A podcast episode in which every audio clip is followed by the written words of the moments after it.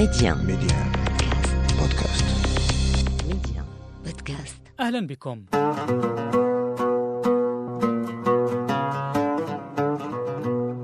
أعطى الورى فضل ما أعطاه خالقه عليه من ربه بشرى وتسليم صل بالصلاة عليه صدق مدحته ذاك الرحيق بهذا المسك مختوم. كان هذا شعرا من نظم القاضي الأديب أبو حفص بن عمر السلمي المولود بأغمات والفاسي المنشأ شعر يمدح فيه أمير المؤمنين أبا يعقوب يوسف بن عبد المؤمن بن علي الموحدي ثاني خلفاء الدولة الموحدية. بيتان من الشعر ينضحان تشيعا.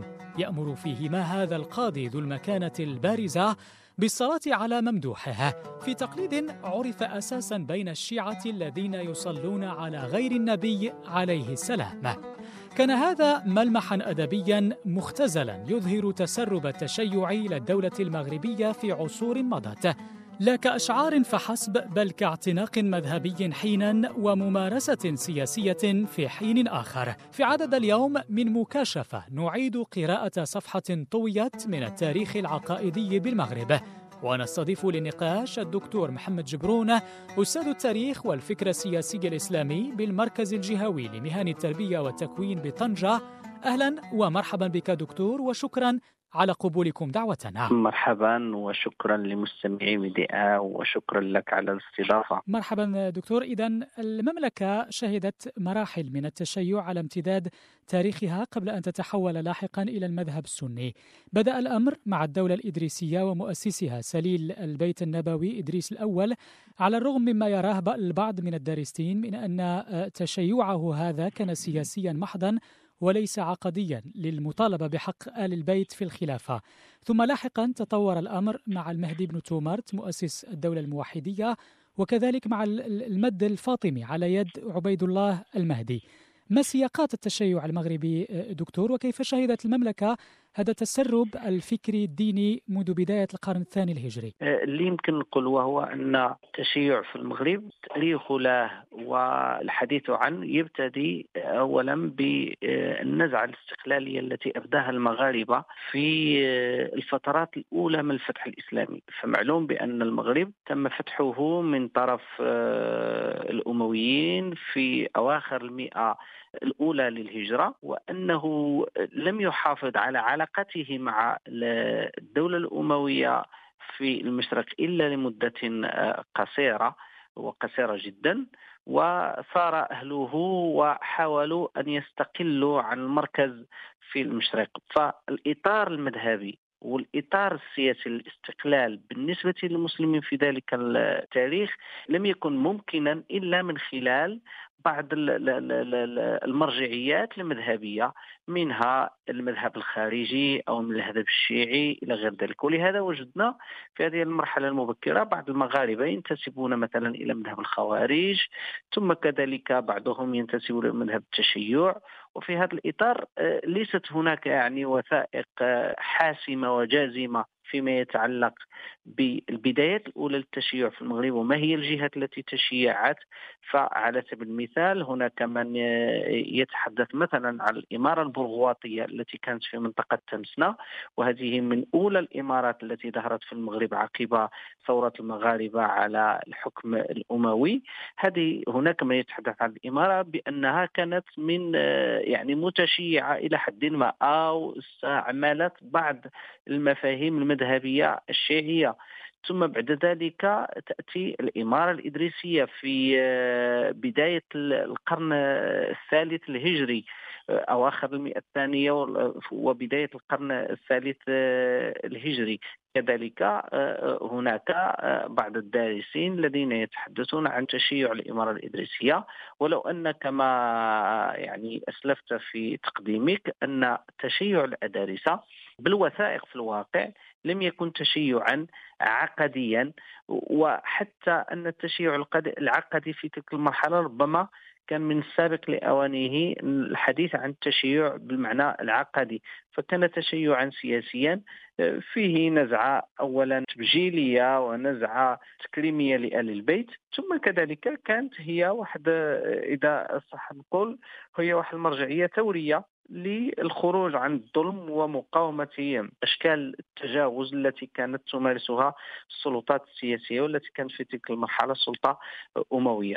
وبالتالي يمكن نقول بأن الذي أخذه المغاربة من التشيع هو الرغبة في الاستقلال أو النزعة الاستقلالية ثم كذلك تكريم البيت وتوقيرهم واحترامهم الذي استمر آه، بالرغم من كل الظروف. ثم كذلك هناك لحظة شيعية أخرى مهمة ومهمة جدا هي في عهد الفاطميين.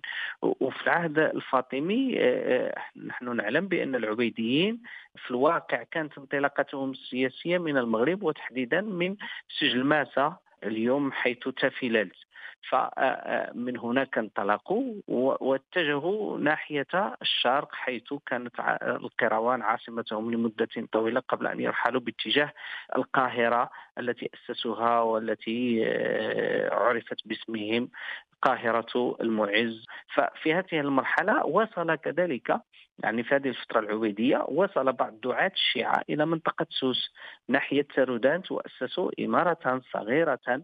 هذه الإمارة استمرت على مذهب المذهب الشيعي لمدة ليست بالقصيرة يعني تقريبا إلى أن جاء المرابطون في القرن الخامس الهجري. وكانت هذه الإمارة يمكن نقول هي الإمارة الوحيدة التي كانت شيعية في المغرب حقيقة يعني تشيعا سياسيا وتشيعا عقديا وكانت آه، على ما يذكره المؤرخون موسوية نسبة إلى موسى بن جعفر المعروف بموسى الكاظم والمتوفى في 183 آه، هجرية. فهذه الإمارة بقيت إلى أن جاء المرابطون واستطاعوا القضاء عليها وتحول أهلها إلى المذهب السني. أما ما يذكر عن المهدي بن تومرت فأظن بأنه في الواقع آه، لم يكن آه، من شيء آه، ربما يدل على تشيع الدولة الموحدة وعلى تشيع إمامها ومرشدها ابن تومرت سوى بعض يمكن نقول بعض المفاهيم التي استعملها من الناحية السياسية مثل العقيدة المهدوية التي آمن بها وحاول أن أن يبثها في أتباعه وجعل منها أساسا من أسس آه، دعوته في انطلاقتها. آه، لكن في الواقع هي كانت بعيدة في كل شيء عن آه، التشيع. دكتور الفاطميون بعد وصولهم إلى المغرب نهجوا نهجا ربما أكثر حدة.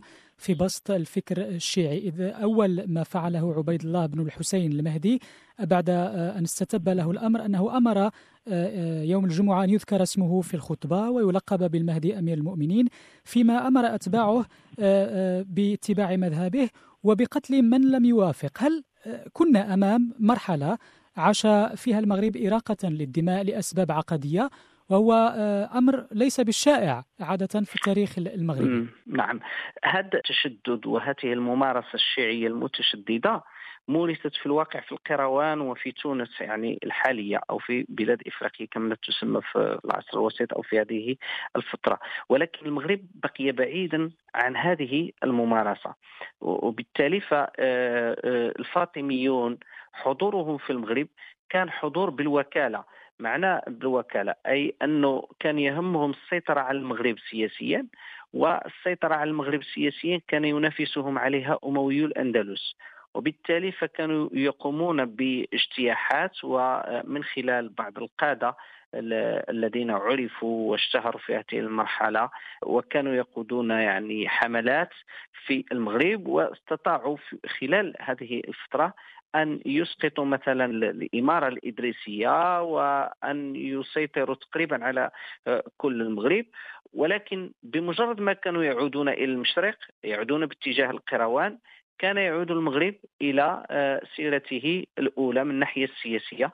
وبالتالي المغرب في هذه المرحلة كان سياسيا يخضع للفاطميين ويتأرجح ما بين الولاء للفاطميين شرقا أو الولاء للأمويين في الأندلس غربا. وكان الأمويون كذلك يقومون بالشيء ينفذون اجتياحات في المغرب بهدف السيطرة عليه وبسط سلطاتهم السياسية عليه. وبالتالي كانت هذه القوتين الإقليميتين تتنافسان على المغرب خلال القرن الرابع الهجري. وكان نتيجة لهذا القضاء على آه، واندثار الدولة آه، الإدريسية وكذلك عدد من الإمارات الأخرى التي كانت موجودة في هذه المرحلة. ولكن لم يستطيعوا أن يفرضوا آه، مذهبهم أو أن يلزموا المغاربة بتلك الشروط المذهبية.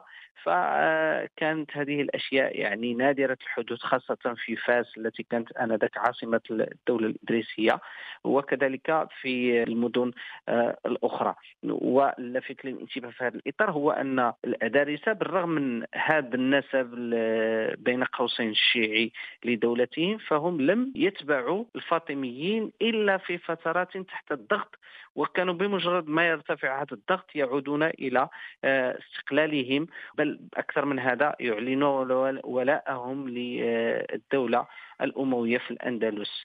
وبالتالي فالتشدد الذي تتحدث عنه والأحداث والوقائع التي تتحدث عنها هي في الواقع مورست بشكل كبير في قروان في آه، تونس الحالية ولم آه، تمارس في المغرب. وبالرغم من ذلك حتى في تونس بالرغم من هذه الممارسات وجد حضور آه، سني قوي جدا مع وجود الشيعة.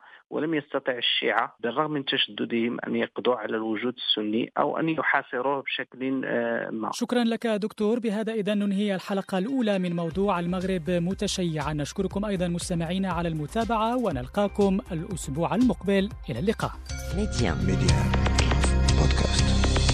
ميديا. بودكاست.